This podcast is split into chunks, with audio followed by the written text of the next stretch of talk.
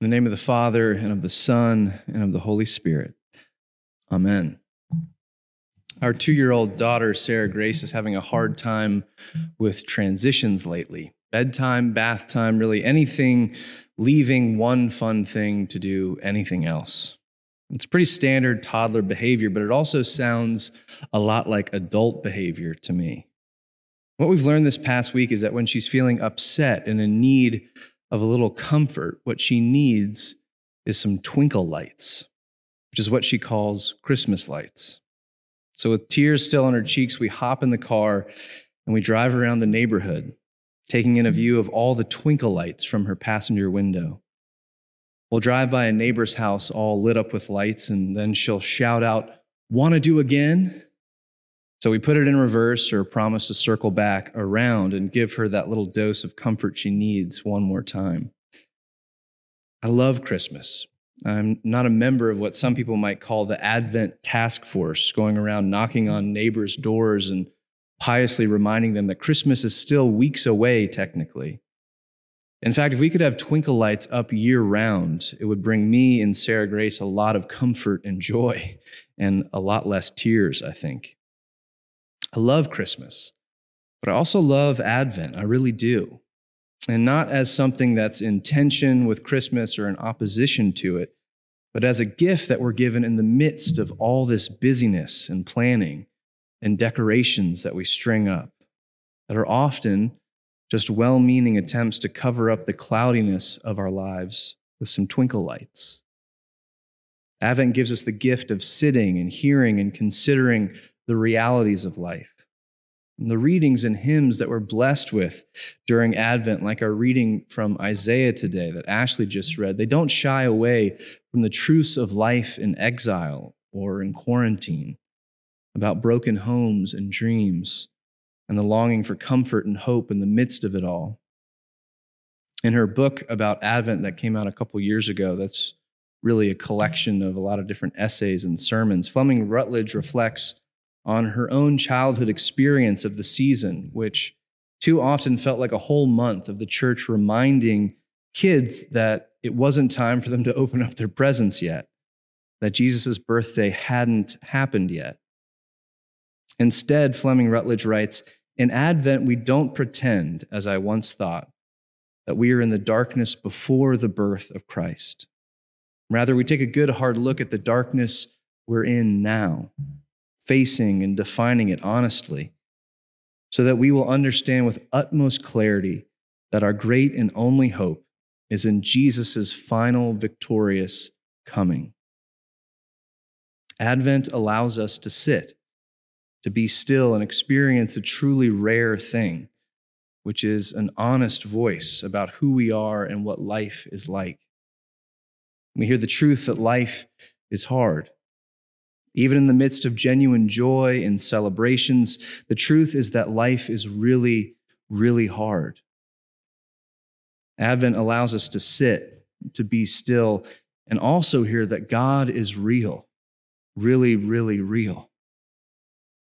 Today's reading from Isaiah 40 is a pretty epic and timely passage about God's people longing to return from exile for the past 39 chapters of Isaiah, the author has been laying down the law on the people of Israel, condemning them for their wrongs and how they haven't lived up to God's or their own expectations. They've been put on trial and they've been found guilty, and they've now found themselves in exile. Everything leading up to what we hear today has been law and it shed a painful light on the truth of their lives and placed them in the state of desperately needing some comfort and some gospel. Advent is itself a little reminder of this state of being in need.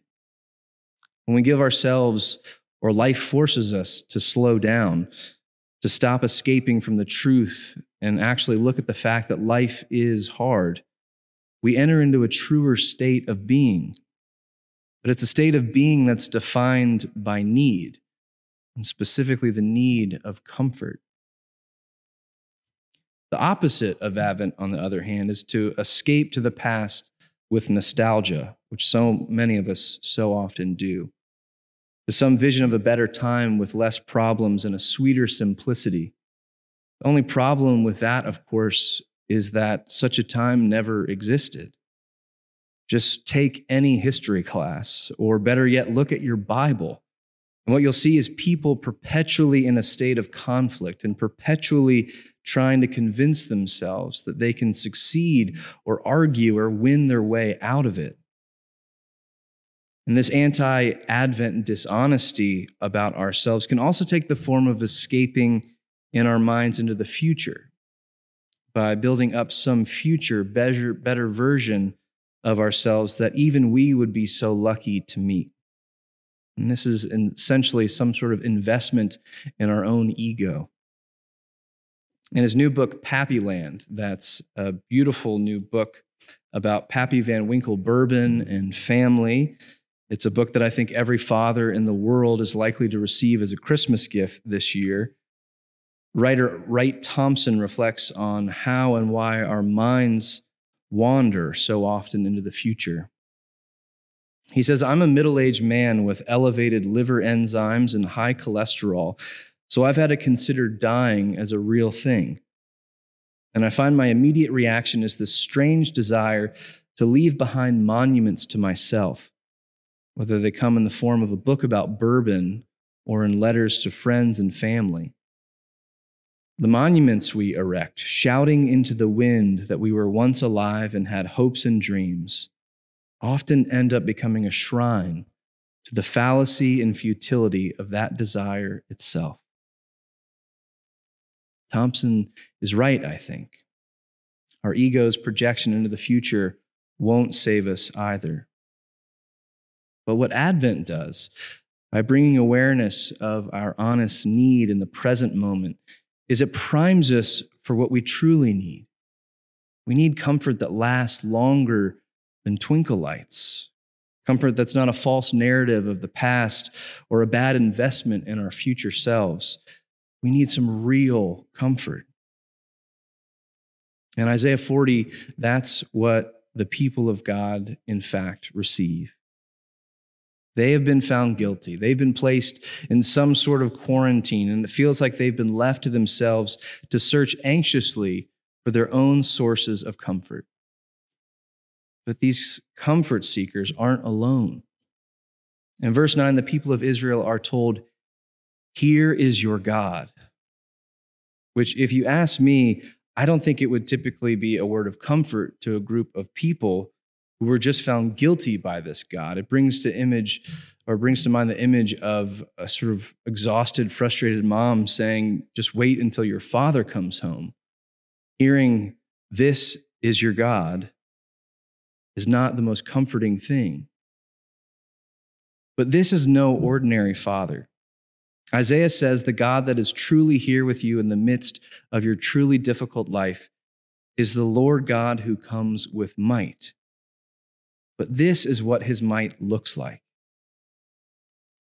He will feed his flock like a shepherd. He will gather the lambs in his arms and carry them in his bosom and gently lead the mother sheep. This is the Lord God who meets us where we are with comfort and with grace. Advent is of course, about waiting, but it's not about waiting for Jesus to come. Instead, we're waiting for Jesus to come again. And that's a really important distinction.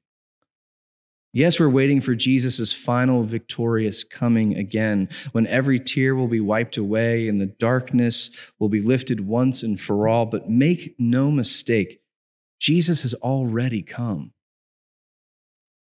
He's already walked among us, and He's already died for us.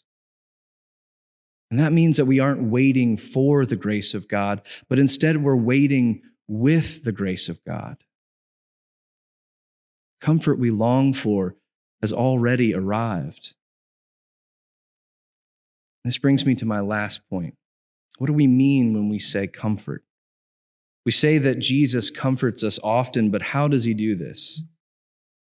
We live in a world so desperate for comfort that we try to manifest it in so many different ways. There are the traditional forms of comfort that come in the forms of food and alcohol and TV, as well as the less traditional forms of comfort like professional cuddlers. Maybe you've heard of them. I will resist the temptation to comment on that. But all of these forms of comfort are, in fact, fleeting. And many of them simply increase our anxieties or create a whole new set of problems to worry about. So, how is it that God comforts us? Well, the answer is rather simple. It's an answer that's at the very heart of the gospel itself. It's actually the one true job of the church to proclaim and remind us of this week after week, Advent after Advent. It's the one thing that we all long for deep down, yesterday, today, and tomorrow. It's that God comforts us with his grace. God comforts us by looking at us and our world honestly and without hesitation saying to us, Your sins are forgiven. You are mine, yesterday, today, and tomorrow. So, this Advent season, I encourage you to go ahead and hang up your twinkle lights. But while you're at it, take a long, deep breath. Close your eyes and hear, and deep down, just know that your true comfort is this that you are forgiven, that you are loved, and that Jesus will take care of you. Amen.